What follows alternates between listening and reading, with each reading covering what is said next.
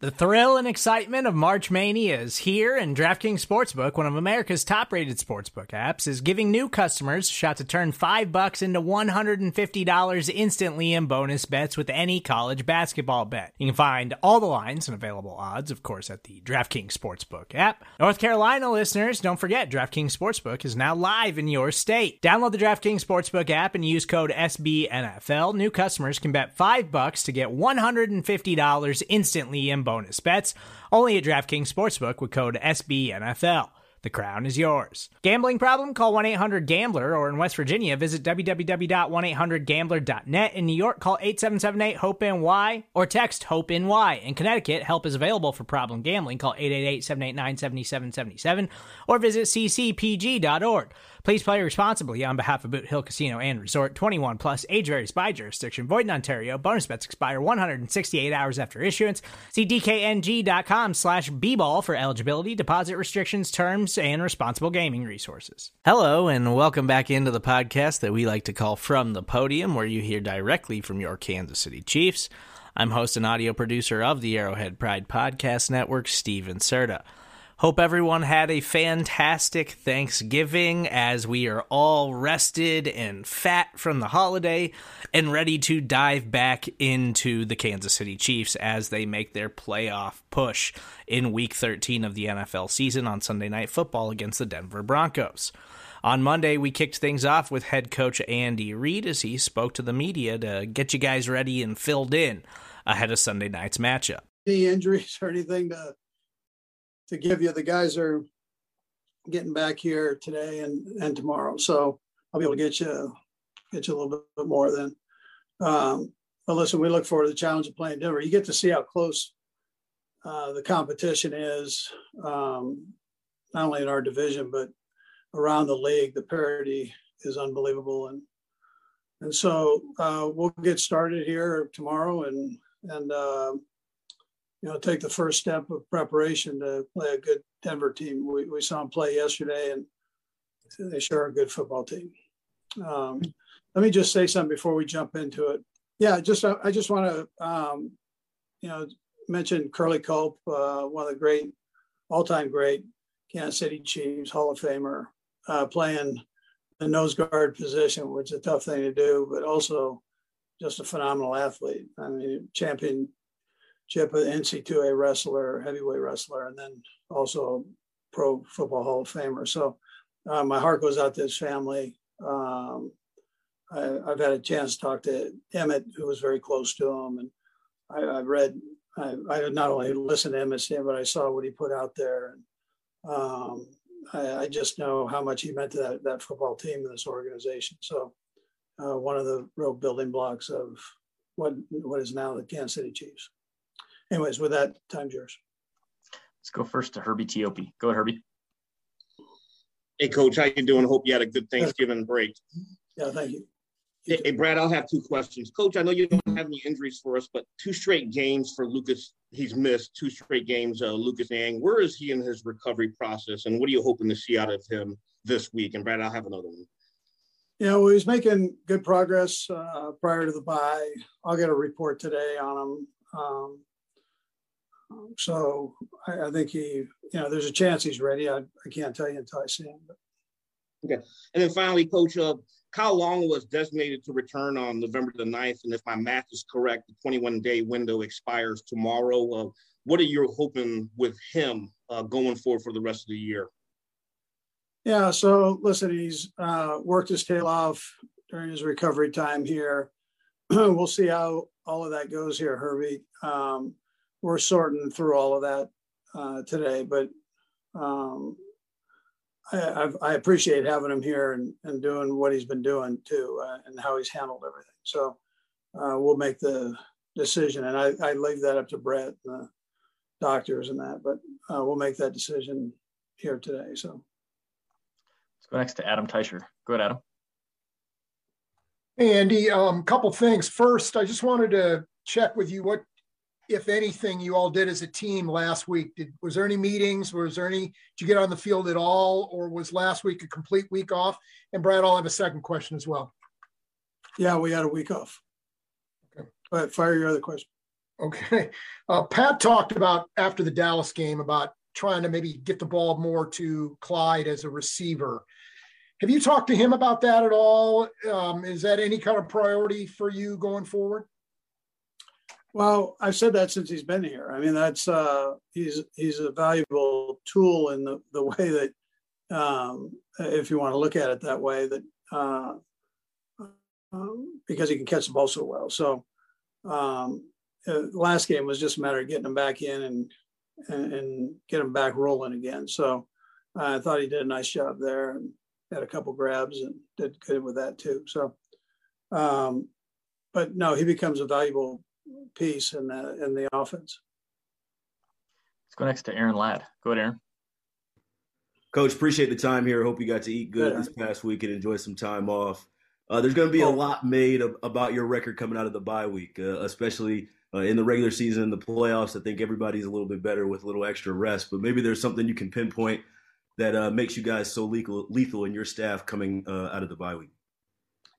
Oh, I, I know. I've, i get asked that every year. I'm not I'm not sure what it is. Um, we go back and we try to review everything, um, but and make whatever corrections. But uh, I don't I don't know what the secret if there, there's any secret there. I think everybody kind of does that.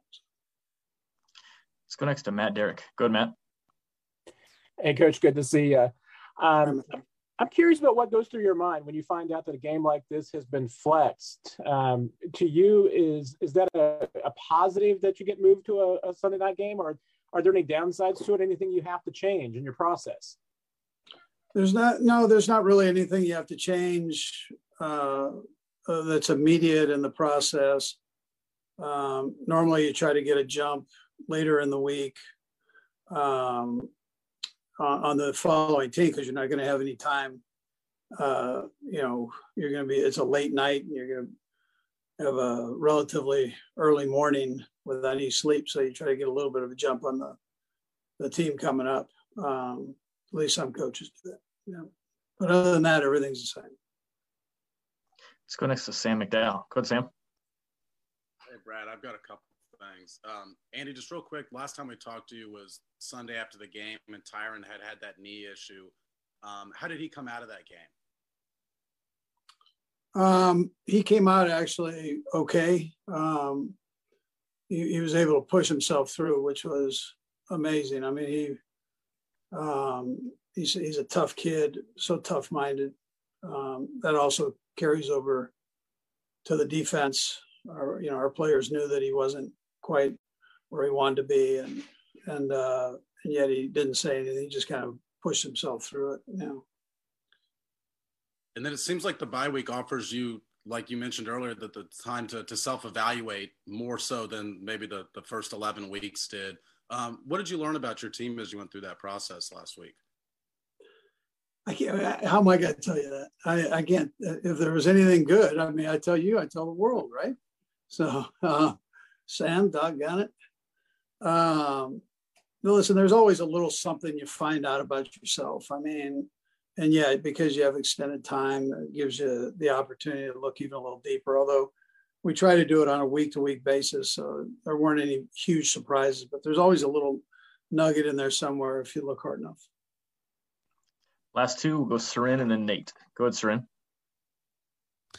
Uh, Coach, uh, Patrick got asked uh, about a stat uh, that's gone around out there that I think it was six of his interceptions were, you know, in this this advanced metrics world we live in, that 75% or more, they six of the interceptions uh, were likely to be caught, right? Let not not be intercepted, caught by his guys. It's a terrible way of asking the question. I apologize for that, but anyway, the idea being that it was a ball that should have been caught by his guys, and and it ended up being intercepted. He just kind of laughed it off um, you know, and said, wow, that's interesting and did what he kind of does in a leadership role. But is there a time where, you know, some of those, there's a time for him or you or Eric that, that somebody jumps on the guys that are letting the ball go through their hands? We saw Denver take one of those against the Chargers back for a touchdown. And, you know, you've talked about kind of the self-inflicted wounds.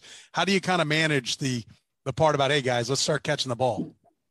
Yeah. So I always say that interceptions are can be spread around to different people. It's not always necessarily the quarterback. so, but inevitably he has the ball in his hand last, and um, or he's the one throwing it. So uh, again, Pat's always going to take the responsibility for it. But th- there's always another. There's always another part of that. You know, whether it's the call, whether it's the protection, whether it's you know the a receiver tipping it, a D lineman tipping it, you know, whatever it might be. So uh, linebacker tipping it. We saw a couple of those this weekend. So um, you, you know the the uh, but it all ends up kind of the same. It's an interception. We all take responsibility for it. We all try to work on fixing our problems, and you move forward. Uh, that's part of this thing being a true team game. I mean, if you look at the big picture of it, um, it it's you got to get people kind of dancing the, the, same dance, and if not, I mean, you can be off just by a tick, and something crazy happens. Um, and then there are also times when the quarterback we shouldn't have made the throw. I mean, those happen in there too. So um, I'm not excluding uh, that position, but uh, there there are a lot of factors that go into it. We'll go last to Nate Taylor. Go ahead, Nate.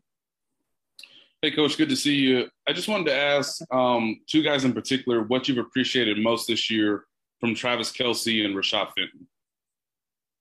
Yeah, um, well, Travis just you know he he keeps growing as a player, leader, uh, person. Um, he always works on his game. Um, he he you know kind of pushed through uh, the tough time and, and show great consistency during that time and um, this the early in the season, uh, but kept leading. We you know um, Eric Bieniemy put together a tape actually for the offense and it showed it showed um, Kels his leadership for the young guys. Um, also, when something wasn't going right, how he'd go up to players and say something to them in, in a positive way and kind of get them going. So he's uh, he's really taken that role seriously, and that's fun to see. Fenton um, is one of my favorite guys because he's so he's so mellow and yet he plays so aggressive. Um, if you watch him during practice, he just kind of cruise along, and then all of a sudden there's that burst once he gets out there. But if you just saw him walking on the field, you go, man, this guy needs to get some sleep. But yet when he plays in practice and when he plays in games, um, he's a different guy um, and very, very likable guy. Coach, we appreciate your time. Thanks for joining us. Yep. Thank you, guys.